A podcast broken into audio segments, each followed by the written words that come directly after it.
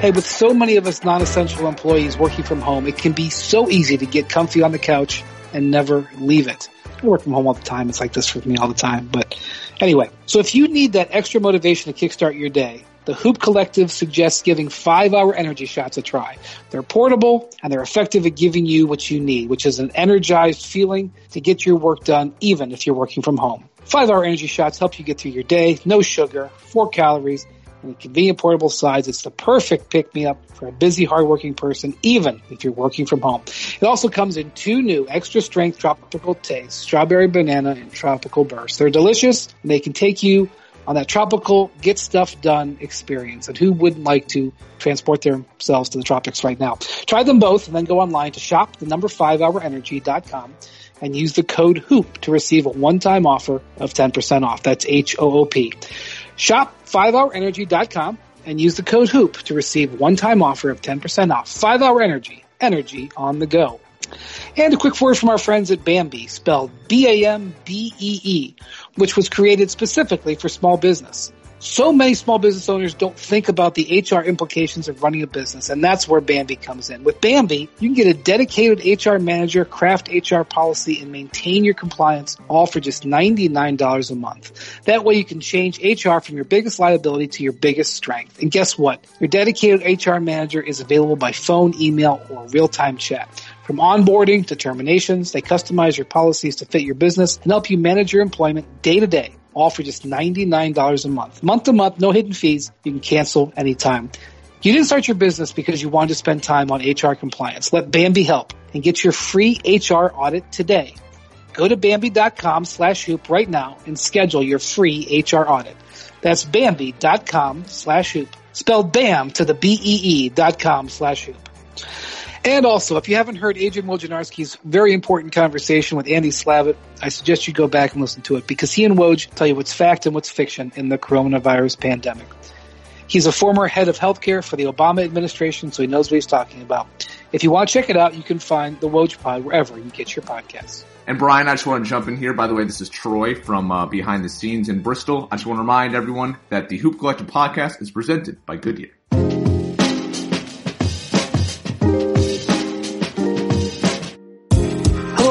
The Hoop Collective podcast. We talk about the NBA. We try to enjoy ourselves for a little while here. Do our best. Um, joining us, um, sheltering in place, but yet still out hiking. Strange shelter in place um, activity is Kevin Arnovitz in Los Angeles. Um, shelter in place means that you can do still do stuff, right? Because you are you seem to still be doing stuff.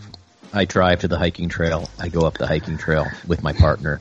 Nothing else happens. Okay. We go back into the car. We go back into the house. Okay. I was preparing for um, what my uh, what my shelter in place, what my life will be like when I shelter in place. And joining us from Oklahoma City is Royce Young. Hello, Royce. Hello. Not sheltering in place yet, but for uh, all intents and purposes, I am sheltering in place. Me too. Me too. In Omaha, me too. And Andrew Hahn is there to uh, guide things along. So, guys, um, I woke up uh, the other day and um, I'd seen that LeBron did an Instagram live for the first time. He, he messed around with this maybe last summer or something like that. It, in my head, I can't remember where he said, "Oh yeah, I'm going to go do a Q and A," and I was like, "Yeah, he'll never do a Q and A," um, and he didn't.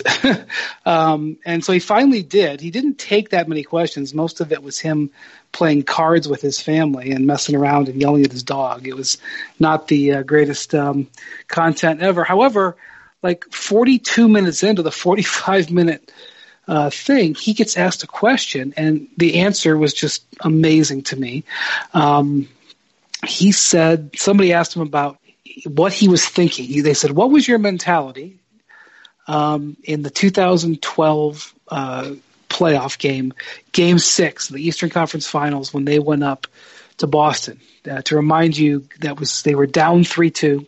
They had won the first two games of that series, and then the Celtics had taken games three, four, and five. A huge Game Five win in Miami.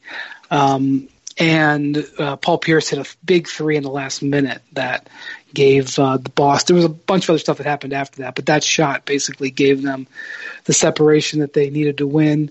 And LeBron had played his stats in the series weren't bad, but he he hadn't he hadn't been killer. Uh, you know, he had 30 points in that game five loss, but he only made like four of his last 15 shots or something like that, or four of his last 16 shots or something. Um, and so, you know, it was, it was big time pressure for the Heat. You know, Kevin, you remember they were, I mean, like if they had lost that game, like they would have been two years into their not five, not six, not seven without um, a title. And, and so, so obviously LeBron scores 45 in game six and they win the, the finals. They win the, the series in the finals. And Kevin, uh, LeBron says when somebody asked him that question about his mentality, he said, My mentality was if we lost that game, Pat Riley was going to break the team up. And I've heard LeBron talk about maybe he said this before, and I having a brain vacuum. I don't re- ever remember him saying that, and I just was stopped dead in my tracks, thinking, "Man, that's what he was thinking going into that game. That this experiment was going to fail." And I know that we're talking about something that's going on eight years ago, but I couldn't help it. Very rarely do we get that type of insight from LeBron, and I, I was thinking about it for hours. And I, I called somebody in the Heat organization and I talked to that person for an hour about it. Um, but when you heard that, what did you, what did you think about when LeBron revealed that? Right. So I, I thought, one of three things was true? One is LeBron had it on good authority that were they to fall in the conference finals, this they would explore all options, including pressing eject. Number two, LeBron earnestly thought that's what Pat Riley and company were thinking uh, he might not have had it firsthand, but it was an intuition, and LeBron is somebody who can trust his intuition fairly. Or number three, this is LeBron James adding to a personal mythology. He would not be the first superstar ever to do that. this is part of the self-branding of superstardom. It is a wonderful little wrinkle at a time when, you know, LeBron's career is coming to an end. It's yet another little plot twist we can retroactively assign to the amazing story that is LeBron James's career. So I think it is one of those three things. I absolutely have no idea which of the three, but that's kind of what I thought. Royce, you were heavily involved in that season. You were covering the Thunder. Mm-hmm. The Heat, the Heat end up uh, beating, playing, and beating in the finals. But uh, um, you know that Heat team became sort of verified by winning that title. But right. Um, I don't know. Had the Thunder won that series, would you know? Would that have? Yeah. Does the same principle apply? I, I, I, I assume. I would assume so. You know, Brian, I'm trying to. I'm remembering back to that kind of period of time, and you know, I remember there was there was some presumption going on about that. That uh, and, and and my memory might be failing me. I'm, you guys lived it far more up close and personal, but I remember there's the speculation about the Heat kind of built up a little bit the following season, right? When there, it was like another thing of like if they don't win it this year, they might break them up. And I don't remember that like really surfacing too much in that second year, but uh, there was there was a little bit of that conversation. Um, but my main thinking goes to number one. Remember, like the first like eight minutes, wasn't it like the first eight minutes of that game? LeBron like 18 points or something. I just remember him hitting like turnaround bankers like over and over again. It was like he was playing against like a 10 year olds and he was like the 18 year old at the park. And it was like, I'm just going to handle this uh, on top of everybody else. And then the second thing is, is kind of like, uh, that doesn't seem like a logical play by the Heat, does it? To say, okay, you're two, like Kevin said, we're pressing eject here. That just doesn't seem all that logical, even though there was pressure and I, I don't know. That just doesn't seem like that would have made any sense. Well, I, I, one of the things, well, first off, LeBron had won MVP and he was he was he just had a spectacular season. His stats, you know, his efficiency. When you looked at his efficiency, it was basically the best season of his career. So it would have made no sense to have traded him. But I suppose that you could begin to think about what would have happened to Chris Bosh. I can't. Right. So the, so the thing is, just to just to time and place this, the Heat were all those guys signed four year contracts. So they they announced them as six year contracts, but um, they were really four year deals, but they didn't have, none of them had no trade clauses. And so they were two years into that. And so if you were willing to, to, to be willing to trade, you know, Chris Bosh or Dwyane Wade, I guess, uh, you may have been able to get a pretty good haul for, for that person. Um, you know, if, if you were gonna if you were gonna make the move, that's probably when you would do it. Because if you waited another year, you would only be trading him with a year left on his contract. Um, but the reason I found it interesting was that, like, you know, LeBron just sort of said this. I felt in watching it, he was being honest. I did not think it was uh, mm-hmm. contrived because you know, he was just sort of sitting around his house and he got the he he, he got a question and he was just like, well, listen, let me tell you, I'll just be honest. Um, this wasn't like a uh, something that he edited together on un, un, uninterrupted that he could, you know. So I I found it to be to be um, uh, credible, but the thing was when I talked to the Heat, um, they said, well, look. Uh, we were focused on winning that series we were not talking about our off-season moves. Right, had, right, right, And had we lost that game, we would have. But at the same time, recognize that Pat Riley has never been afraid to trade anyone. Um, he he traded Shaquille O'Neal after he won him a title. He, you know, there there, there came a time where he said goodbye to Alonzo Mourning. Now Mourning uh, got a contract with the Nets, and uh, Riley just didn't match it. And you know they they, tra- signed and traded him up there at his request. But you know it came to the point where he was like, "Look, I'm not going to pay you what the what the Nets are going to pay you. I have to say goodbye to you." Um, he said goodbye to Wade, um, and he, Pat Riley is not afraid to make a big move. So you know, something that LeBron said, you know, the fact that LeBron would think that, I mean, it, it, it brings a whole gigantic what if moment, you know. Um, well, let me ask you guys this: What were the heat like in those games?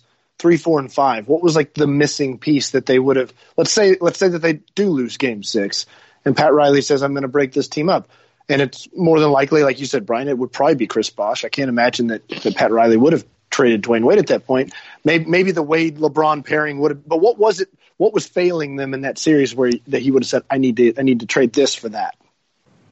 Kevin, I mean, by the way, Kevin and I were living in my. The reason Kevin is here, Kevin and I were living in Miami, covering the Heat at, at that time. Actually, you had already left Miami, right? Yeah, I, I made my escape, but oh, was still, you know, had them as a, if not a major, a concentration. Right, you spent a lot of time did. on the. Yeah, yeah. Um, the two games in Boston, they, they had not played well in Boston ever, um, and they just didn't. They just didn't play well in Boston. And in the game that they came back and lost at home, they had the lead. Um, they had the lead for most of the game, and just as the game got down, they just they just got out executed. I mean, it was just it was a the, you know the thing I think you could say is well shouldn't they have been better than Boston shouldn't they have had the the separation to not have to execute but you know Boston was obviously operating at a high level. Garnett was uh, still pretty good. Paul Pierce was playing very well. They had Ray Allen still, his last days as a, as a Celtic, as it turned out. Um, just, Boston just did it. And by the way, like they were very low scoring games. Um, they were played at the Celtics pace. I think uh, I went back and watched uh, some of the game after LeBron um, talked about it. I think it was like 65 65 going into the fourth quarter. So, so think about that. Yeah. Uh, wow. Compared to today's to, compared to today's games, yeah. and so each individual possession was so magnified. They just they just weren't executing great. I mean, I oh, oh and uh, Chris Bosh, by the way, Chris Bosh was hurt.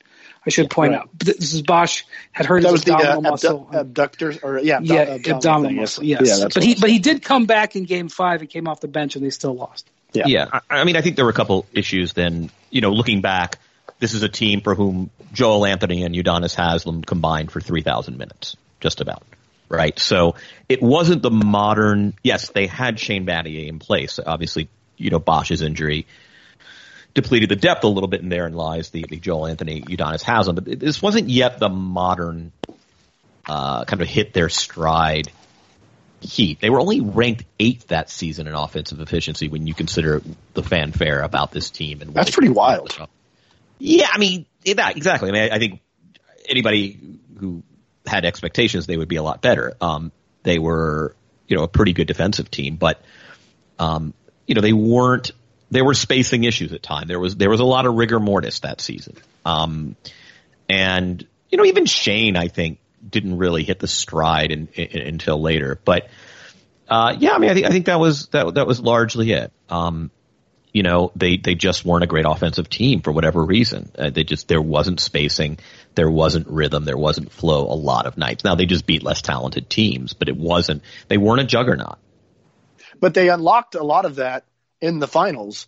Yes. Is, was where they kind of went more all in, Kevin. And, you know, they did play Bosh at the five, Batty at the four. And that's when Scott Brooks was so stubborn with Kendrick Perkins. And, you know, uh, I, I think that there's quite a few people in the Thunder organization, former players that – look back uh, with quite a bit of uh, angst and regret over Kendrick Perkins starting minutes in that series because of what the Heat uh, did with their adjustments. Well, the when Bosh, so what happened was Bosh uh, came back in Game Five, um, didn't play that well, came off the bench.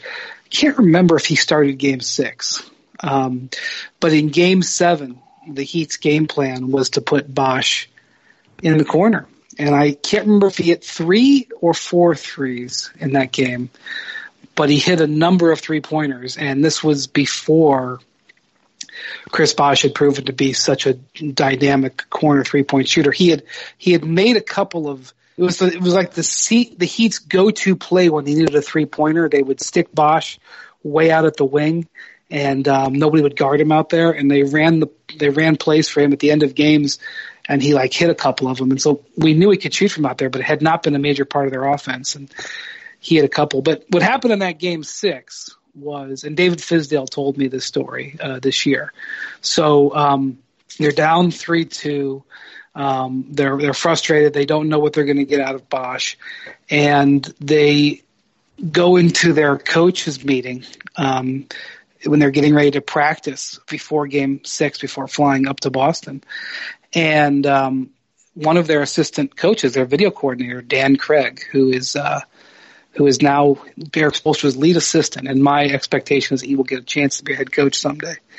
Um, well, he and Chris Quinn are sort of the lead assistants, and uh, he had put together an edit that uh, video clips that showed how LeBron had dominated uh, that season in the mid and high post against the Celtics. They, you know, or maybe a couple other games. I don't remember the exact thing that Fizdale told me, but it was a part of their offense that they didn't go to that much. But that Dan Craig felt like, you know, maybe we should go to it a little more. And he was trying to sell the coaching staff on looking at it. So he put together this highlight package um, and convinced Erik Spoelstra and the coaching staff to put it in the game plan. So the game plan for that game going into game six, you said you remember him just hitting all these turnarounds, Royce. Well, that's because mm-hmm. they kept giving it to him um, in the mid post and, you know, at the elbow.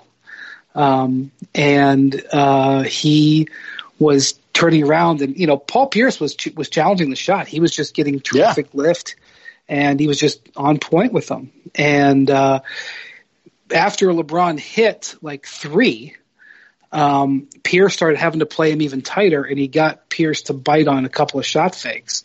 Next thing you know, Pierce has three fouls, and uh, Pierce has to sit, and then they go to Mickael Pietrus. Um, and then like Rondo, they had they, they their like their emergency guy to guard him was Rondo, and he just was scoring on them. And I think he made ten of his first eleven shots, and he scored uh, 30 in the first half. Yeah, yeah. Um, uh, and what, were know, heat, on, what were the Heat up by at halftime? I don't. You know, Boston made it. You know, uh, they maintained a lead in, in the in the teens until the fourth quarter, and then Doc waved the white flag, and then they pushed yeah. it out over twenty. The Heat or the uh, the Celtics threw a couple of runs at him to like cut the lead from like right. you know 18 down to 11 or 17 down to 10 or something. Like they they never got so far away that it was yeah. That game felt over after the first 12 minutes. I remember watching it just thinking this thing is so over. Like it just felt over. Brian uh, well, I'm gonna give you a couple of stat updates from that game. LeBron played updates. 45 updates retroactive yeah. updates uh, for the podcast. He didn't. He didn't leave. The, he didn't leave the floor for the for the first three quarters. He played the first three quarters straight. Forty five minutes for LeBron. Nineteen of twenty six. 15 rebounds, 5 assists, 45 points. Chris Bosh did come off the bench. 28 yeah. minutes, he was 3 of 8, and he hit 3 of 4 three pointers in game 7. 3 of 4. It felt like he hit, like I, the reaction was like he hit like 7 but like it was so rare for Bosh to have be that much of a three point shooter that um and they just came at big times too. Uh, but I think you know, Kevin. Correct me if I'm wrong, but once the Heat won that one game six, it was like, well, they're winning the series. Uh, even though Boston had beaten them their last time down there, it was like, okay, they've got it. Right. It was one of those. I remember the, there was this Hawks Celtics series in I believe '87 or '88 where the Hawks won Game Five at Boston, and it was like sort of the greatest achievement in the history of Atlanta sports. They could close out the series Game Six at home, um, and the Celtics won. And Larry Bird had said it right there in that thing. They they had their chance. Like like they were they needed to win it tonight. We're going to go. We we have won the series and it, it is felt like that. But when you you get the three two advantage on the on the favored team's court, and you come back and you don't close out, there it is one of the just greatest emotional tolls you take. Yeah. Um, although that will, game was tied, Brian, that game was tied going into the fourth in Game Seven. You're speaking to a longtime Hawks fan here. That's what, that's what we can feel the anguish in your voice. Oh, God, yeah. it, it, it's uh, still present. It, but you know that game seven, that that that Heat Celtics game, that that was a tie game going into the 4th mm-hmm. Yeah, and Bosh hit maybe two threes in the fourth. Um, I he hit some big threes. I, Batty I remember, too. Batty had four three pointers in that game. Okay, yeah. I, what I remember is before the game. I was, um, I never did this back then. I definitely don't do it now, but I never did this. It was not something I normally did, but I took a photo of Bosh warming up and I tweeted it. I mean, I never do that. And it was Bosh shooting threes from the corner. Uh, and so he was out there practicing for what the game plan was. And um, then he ended up hitting, he must hit all three from the corner because I remember, I remember that. Um, the other thing was it reminded me uh, their first year together, the Heat's first year, they played the Pacers in the second round, and the Pacers um, stole a game in Miami and then won game three to go up 2-1 and there was two days off between games three and four as you see sometimes in the first two rounds. And uh, we at espn had a collective uh, freak out. You know, it was every half hour on the half hour. I was doing reports from the uh, the empty atrium at uh, Bankers Life Fieldhouse, then called Conseco Fieldhouse, uh, and I remember that the Heat canceled practice, and that like made the bottom line on ESPN. Heat canceled practice. Um, I've I've told this story before, but uh, that night of the off, so on the off day, Dwyane Wade goes to see Tom Crean, and it's like the Karate Kid getting Mr. Miyagi's hands on him, and Wade breaks out of a slump.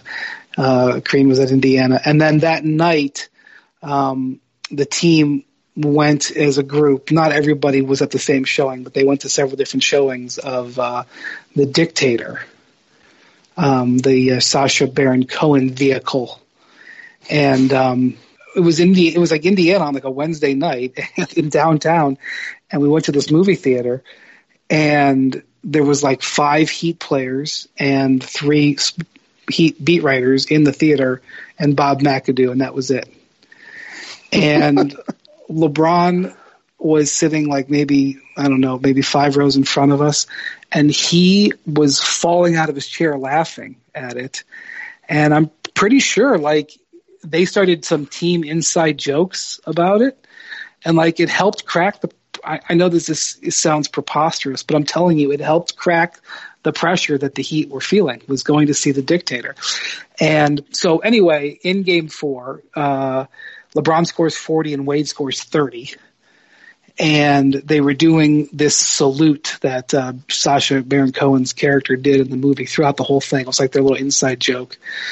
And um, it was like a reminder in that moment. Oh yes, that's right. The Heat are actually great. They actually have great players, and that's what happened in that Boston series. It was like, oh yeah, that's right.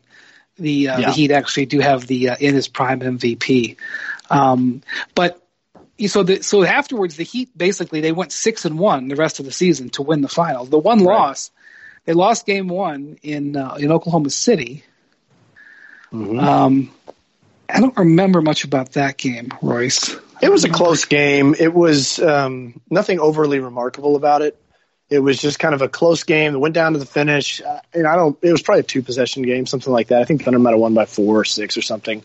But you know, just a thought, Brian. You know, you you're talking about the reminder that the Heat were great. I vividly remember. I believe the Thunder had punched their ticket to the yeah they did because they won in six games over the uh, over the Spurs and it was kind of the uh, the inverse of what LeBron did. The Spur the Thunder won an emotional game five in San Antonio. James Harden hit a huge three to seal the game, and it was like they need to win Game Six at home. It was like they were that was like the presumed win. If they had lost at, at home to the Spurs, they would have been in that situation now going on the road again. So, but they got it done.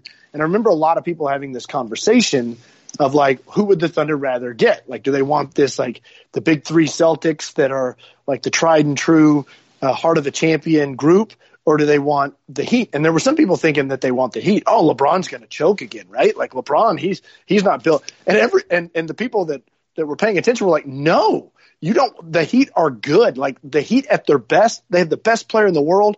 Like the talent level of that t- team. If the Thunder want to want the best chance to win a title, they want the Celtics. Even even against like the youth versus experience factor. So uh, I, I remember that conversation happening locally in Oklahoma City a lot of who do, who would they rather have? And it was so blatantly obvious that they would have rather had the Celtics. And again, like you said, Heat won the series in five games, so I think that that proved to be true. Right, and Kevin, like, had let's let's go down this path. Let's say the Heat had lost to the Celtics, uh, and no matter what LeBron did in Game Six, he would have well, he it would have hit him on the shoulders. Um, like what what could they have done? I mean, they, they ended up signing Ray Allen, and then the next year had, I in my opinion, the best team LeBron's ever been on. Right. Uh, I, I, think so. So when LeBron says we would have been, it would have been a breakup. I mean, and you mentioned it earlier. I think what that probably means is they trade their third best player, Chris Bosh. Now he's coming off an injury, but he has two years left on a guaranteed deal, which frankly is quite reasonable unless you're someone who believes that his stock had dropped. Um, he hadn't really found new Bosh yet. Uh, and, and, but I think this breakup, maybe LeBron's not wrong. It would have been, you know, eject, but eject would have been, hey, we, we trade Bosh for, you know some equivalent parts, and and that is the the, the so-called eject or, or breakup. But I mean, I I mean those guys had reasonable contracts. That's what was so interesting because you know, they all took less.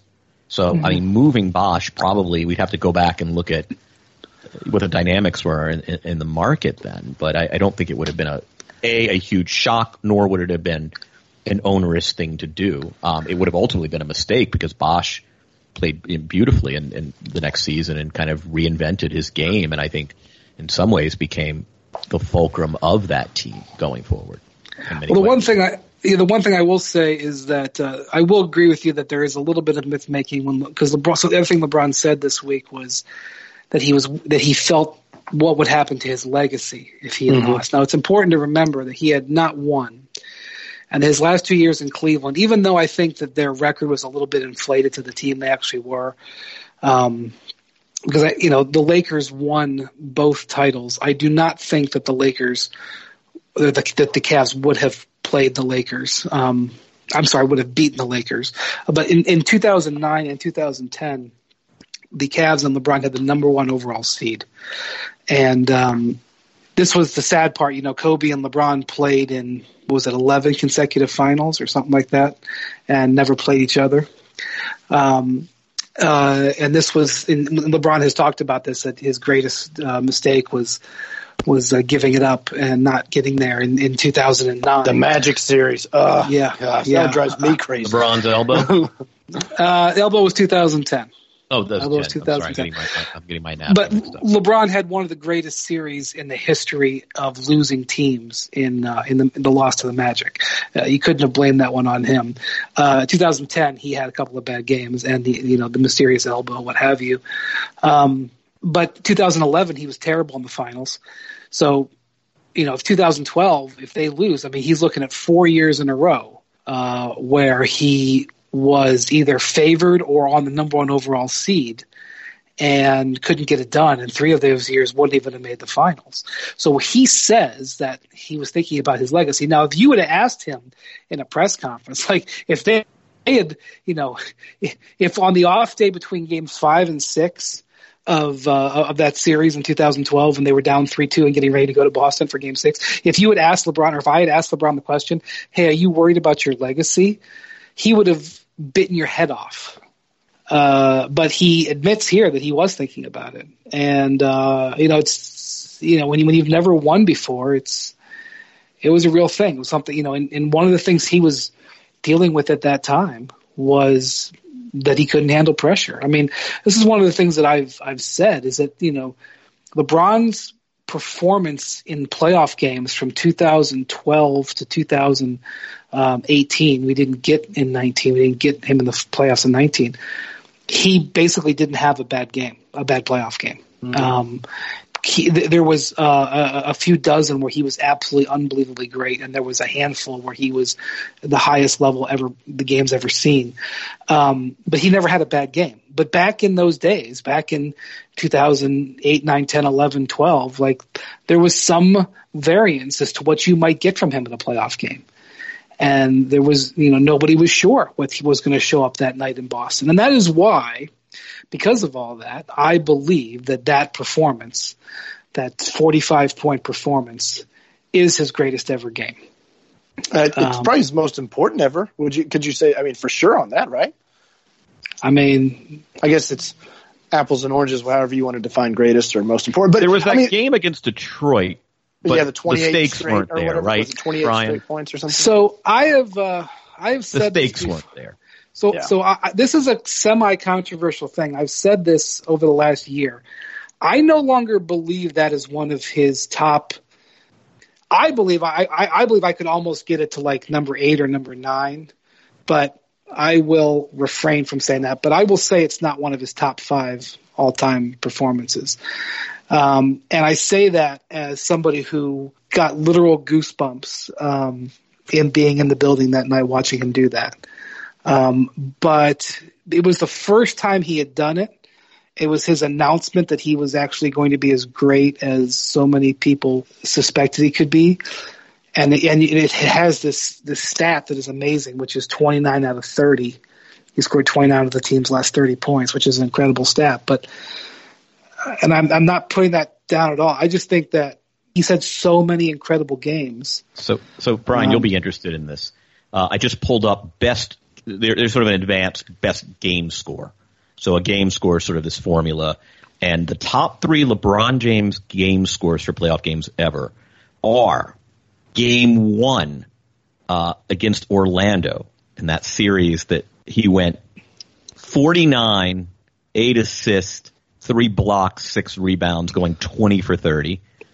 Um, that But see, this was is- a but see, loss. that- that was But see, loss. that right there is a reason why game score can't be used. Right. No, no, of course. it can never wait. be game one. But Right. yeah, go ahead. game three against Atlanta in the conference finals, which I saw and was just absolutely just, like, just He scored ridiculous. 50 something with these Yeah, he had in that game, he had, no, he went 47, 12 and Okay. 8, 15 for 25, hit five three pointers. Um, and then the third best is game six of 2016, which was the down 3-2. Uh, that was, this is game six in 16. So, Well, I would argue that games five, six, and seven of 16, yeah. all three of those more impressive than his 2007 uh, performance going going 29 to 30. Uh, that would be a glove drop. I'm going to fight you with some LeBron fans who would disagree with me. Um, but I will tell you that one of the, the and Kevin, as long as you've got the, his stats up in front of you, please look up Game Seven. This is you know two all-time forgotten LeBron games. Okay, both of them Game Sevens, if you can believe that. Um, I think the all-time overlooked LeBron game, Game Seven of the 2013 Finals. I I equate this to Bill Buckner. Um, history remembers the 1986 World Series, which is an all-time classic World Series.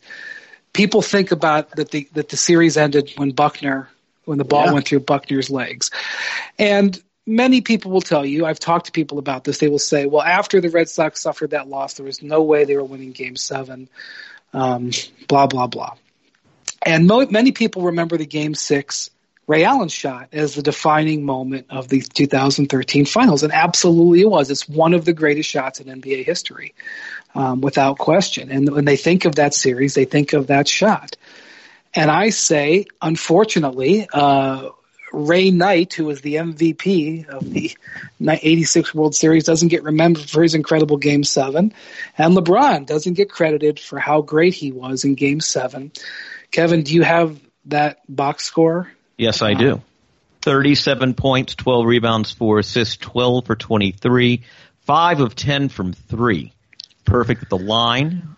Um, only two turnovers. Wow. And I mean, his usage was just insane. Um, uh, actually, yeah. his usage was only 29, so it wasn't insane. Um, so the Spurs, the Spurs had, had gone to their game plan of backing off of him. And um, he, that was the night that the idea LeBron couldn't shoot died. And um, I would. I think that's what I remember that being the symbolic that that this notion that you could you could give something up to LeBron, the notion that he had weaknesses in his game, and that an advanced defense like San Antonio, which is strategic in its thinking and very precise in its execution, that if you give him this mid range, if you deke him into this or that, he still he has vulnerabilities in his game. That's exactly what I remember too, which is okay, so, put so, to rest that. Okay, let me ask you this. Royce Young, off the top of your head, don't have to mm-hmm. think about too much. The biggest shot of LeBron's career was. Oh my gosh, the big. I mean, I, I honestly, I was at that game seven, and I remember he hit an elbow jumper that was the dagger to win that series late in the fourth quarter. I don't remember exactly time and place in that, but I that one sticks out to me. Am I wrong about that one, Kevin? Let me think about this for a second. I mean, God, I, I think the three pointer game seven, 2016 in Golden State. I mean, I think that they had been, tra- no, they hadn't been trailing the whole time, but I just remember it being, you know, he has, he hits those three free throws, right? To get the, to get them within one. I mean, it's still like five minutes left, but I just remember that three pointer saying, they're going to win this. They're going to win. They're going to win this in Oakland. And I just Andrew. remember that game. Uh, that it was about five minutes left. It was a long three pointer, and it put them up. Uh, I think they had been trailing, and it put them. I don't. I don't recall that. I don't. I, I studied that fourth quarter chapter and verse. I don't recall that shot, so I don't know if if I'm wrong or you're wrong. But Andrew Hahn, do you have an opinion on this? Uh, I, I Did that not. shot exist, Andrew? Can we get the research up? I'll, I'll start researching that since I have no opinion on this. I have to. The, biggest shot that LeBron's hit in, in his career, in my opinion, was uh, in the final seconds of Game Seven of the 2000, as Royce just said. Uh, and I don't think he gets credit for this. Uh, maybe I'm wrong. Maybe he does get credit, and I just don't hear it. But uh, it's a two point game. Mm-hmm. Uh, the uh, it's inside 24 seconds and LeBron hits a. In my mind, it was an elbow. In my mind, it was. I like think yeah, yeah. It was. Pr- it was probably a couple steps inside the three point line. Like yeah, right, in, I remember it was like right wing maybe. Yeah, in my mind, it was like twenty feet, and uh, he hits it with maybe two on the clock to give the Heat a two possession yeah. lead with less than 24 seconds left. Um, and it's the biggest shot of, in my mind, still to this day, the biggest shot of his career. And I, so, I mean, I, I just put forth game seven of 2013 finals. I put forth game six of the, uh, of the 2012 uh, Eastern Conference finals. I put forth games five, six, and seven of the 2016 finals. In my mind, those are top five right there. Mm-hmm. And we haven't even gotten into some of the other finals, incredible finals games that he's had um, that to me, uh, I, I think it pushes the game in Detroit to. I'm not ready to say outside top 10, but I think it pushes it back. Um, I remember I mentioned this to Dave McMenamin, and McMenamin um, uh, went for my throat, uh, f- uh, figuratively, um, because the game in Detroit was it really was amazing. And if you ever go back, you know, it's on NBA TV periodically, and one of the things that you see about it is how bad the basketball was. Um, you know, there was no floor spacing. The paint was totally packed. Um, and you know just how different the game was. Yeah, LeBron uh, hit some wild shots in that. He did. They were they were some crazy shots. You know, one did. of the things one of the things I was going to say, Brian, you know, as you talking about that uh, the Ray Allen transition from Game Six to Seven, and again, I was at Game Seven, and I remember it very vividly. And I remember Tim Duncan had a remarkable first half, and it was kind of like Tim Duncan was like, "I'm putting this team on my back." We just had this soul crushing loss in game six. but the you know LeBron won his first title and, and put that to bed the year before against the Thunder, but it was in five games. It was against a young team, and the Heat just kind of overwhelmed him by the end. But LeBron seriously put to bed the like the clutch narrative on him in my mind in that in that game seven. And and while I do think it's kind of interesting, LeBron doesn't have like a bunch of maybe I'm wrong. You guys know better than me, but he doesn't have like the, this like library of iconic shots where you just pull one up after another where it's like this iconic shot. But like that one in game seven stands out to me for sure. And it wasn't just one. I, I, I remember him hitting a number of them. Like well, he did. his fourth he, quarter was clutch. It wasn't yeah, just that one shot. And there was all jump shots. The, the Spurs yeah. backed off of him and he had big jump shot after big jump shot. Uh, and also, people forget that Game Seven was close. Everybody just assumes that the Heat rolled it, but like Spurs had a great oh chance. Oh my god! Uh, Tim Duncan missed a two foot layup. Yeah, you're right. Yeah, you're right. That would have changed everything. And I, I will bet to. The, I mean, slapped Duncan the floor. I remember he slapped the floor after he missed it. Oh, yeah. he like grabbed his head. Um, I mean, uh, you know, the other thing is he hit a big three. You know, the Heat were down. Were they down five? And he hit a big three to get them from five to two. Now he had he had bricked the shot before it, and the Heat got the offensive rebound, but then he hit the three to take the lead from 5 mm-hmm. to two. Um, and then I can't remember if it was Kawhi or Ginobili. Both Kawhi missed a free throw and Ginobili missed a free throw. I can't remember who missed which ones, but um, Ginobili know, missed the last one. I, I yeah, I think. Um, and the thing about it is, you know, nobody will ever will ever attach, you know, a black mark to Ginobili on that because he had already proven he was a, ch- a great champion. Right. Um, but that's and a, once again, Chris Bosh's tipped rebound is what set up for Ray Allen. By the way, well, uh, but, but people remember that Bosh got the rebound and kicked it out. But you know, I did um, a forensic story mm-hmm. on the last. I think it was twenty three point eight seconds or whatever.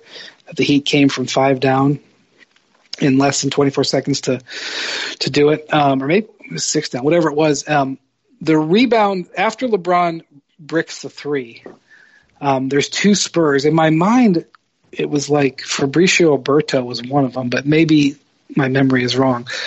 But there were two Spurs, uh, and there's a friendly fire rebound after LeBron bricks it, and they both put their hands up for it. I think Ginobili and Oberto may be in my head, but don't hold me to that. And they both reach for the rebound, and I've watched the damn thing frame by frame, and I can't tell. I still I could not tell how the hell neither one of them came up with it. Um, it was like a, it was like a thing where their their hands hit the ball in such a way that you would think it would all. He, 99 out of 100, one of the two of them comes down with that. 99 out of 10, 99 out of 100. And that that gets an offensive rebound and LeBron gets another shot at it. That was a clutch shot. Mm-hmm. Know, if he misses Huge that shot. shot, um, but again, that gets forgotten.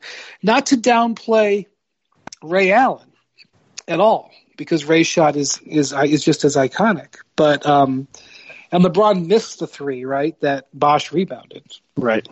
Um, so he had missed a shot there. So I'm not, you know, looking to head it his way, but you know, he did hit some incredible shots in those in those couple of games. But um, I mean, I, I, you know, I don't, I, I wasn't, I didn't come here ready to make the case to push that Detroit game back, but I just, I feel like, uh, I feel like this 2012 game is at, is at the top, is number one, and I'm inclined to say that Game Seven 2013 is number two. That's pretty spicy. Um, I mean, it's Game Seven of a finals. Yeah, yeah. I'm not disagreeing because Game Seven. I, I remember that one very fondly too game seven in 2016, he played well and he had the iconic moment of the block shot. Brian, but that ga- yes, I've just come back from the replay center in Secaucus. Yes, uh, the 2016 finals, game seven. Kevin Arnovitz is vindicated. At mm. 4:53 left in the fourth quarter, LeBron James makes a three pointer from 26 feet to give the Cavs an 89-87 wow. lead.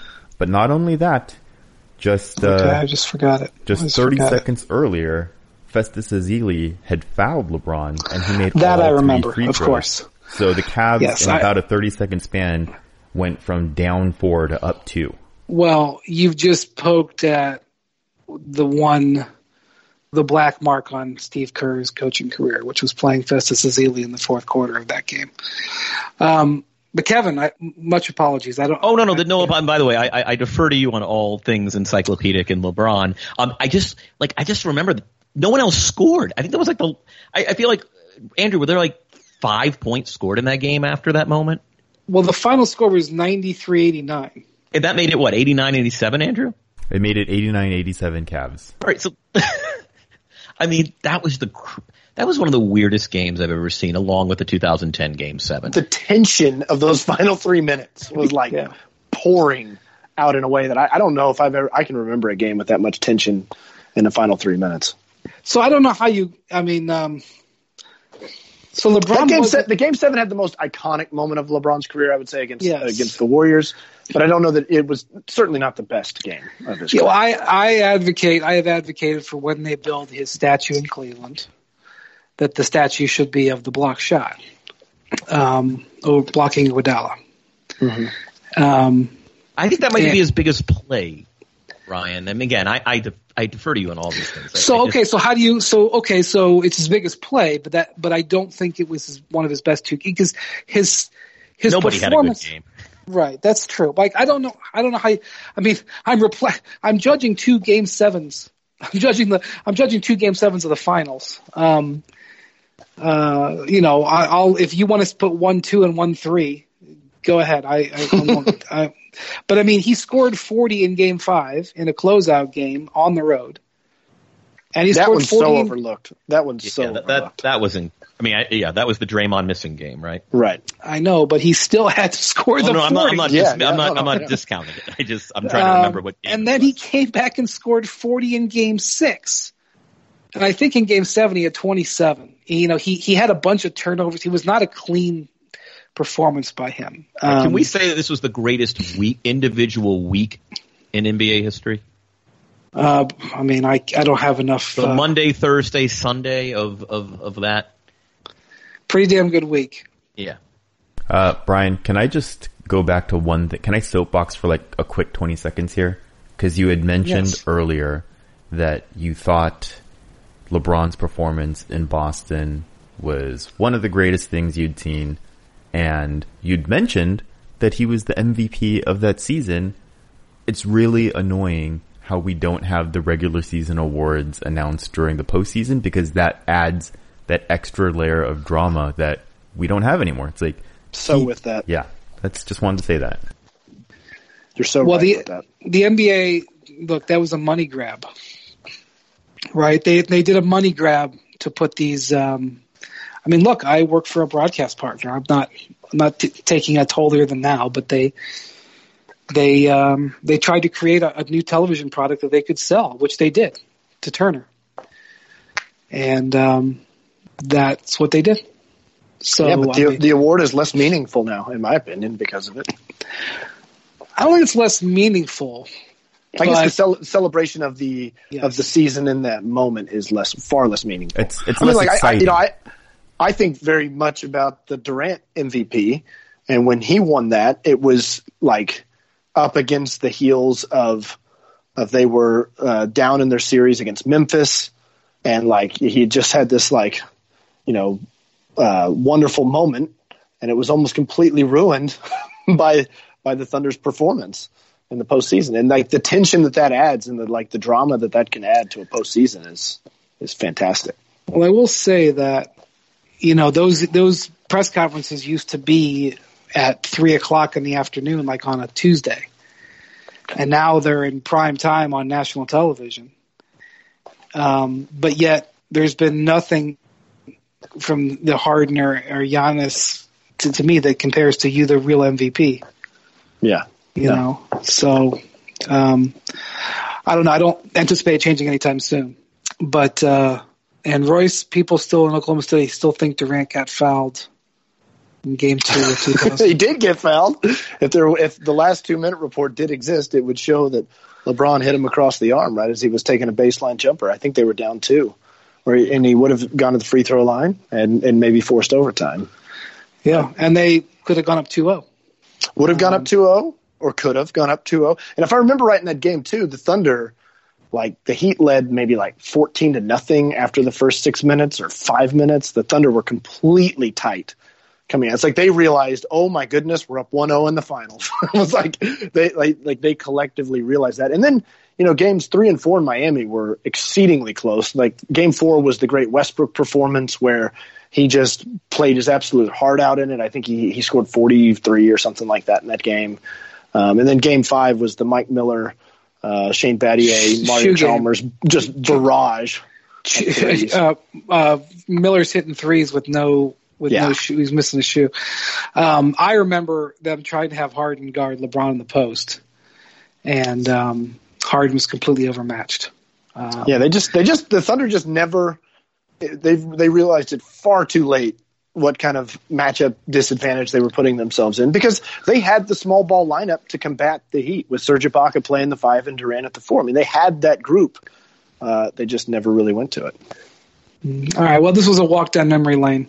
Mm-hmm. So I hope it was enjoyable. I enjoyed it. I always like thinking of great LeBron games. It's almost uh, it's almost like you wrote a book on LeBron, Brian, with how knowledgeable you are. Um, I'm a flagrant, uh, flagrant foul though on me for getting that LeBron three. I mean, I asked for the great, one of the great shots in, in LeBron's career. Kevin delivers. Uh, but mine was a, a product of recency bias. Like I, I, just, for whatever reason, I have trouble. Rem- I, it's like my hard drive gets erased like every like four years, and I have to like it's on some it's on some flash drive somewhere. Like I could probably tap it um, I don't know if it's a function of early middle age, but I just like I'm kind of embarrassed to say I even as you were talking, I know I know these games. I know I've written about these games. I know I've attended these games, but my catalog just is slower. It's like micro. I don't know. I, I think I'm in the same, like I have no recollection about anything from game one of the 2012 finals, as I said to Royce. And, um, I don't. Really, it was kind of an unremarkable game. I remember the yeah, but it was kind of. Yeah, I just remember Royce writing my column the next my next day column at Elemental Coffee on Hudson Street in Oklahoma City. Mm-hmm. And no, I was thrilled. Kevin remembers. yeah. No, because I had to I had to write the column. I didn't I, I didn't like my hotel room. I just I needed to be out. I got a black coffee with a. no, no. What what I do remember, Royce, is I was heartened to see that the people who work the coffee bar at the snobbiest place in Oklahoma City for coffee are every bit as just unpleasant as people in Manhattan or Los Angeles. like I think I asked for cream and they're like, yeah. like, like we don't have cream. Um, this is this is single that, batch coffee or whatever they call it. We call that hipster service yeah. where I'm from. Hipster service. All right, well, I hope you enjoyed this walk down memory lane. Who knows? I had no idea that we were going to do this podcast on this, but I just felt like doing it, and it's my podcast, so I'll do what I want until Andrew Hahn tells me differently. Uh, oh, by the way, oh, do we have a new phone number for the um, hotline? Uh, yeah, we have an uh, official official phone number for it. If if you want to go look for it, or just call Andrew at home. He's there. Andrew Hahn, uh, three one zero. Oh. Yeah, um, yeah, you can stop right there.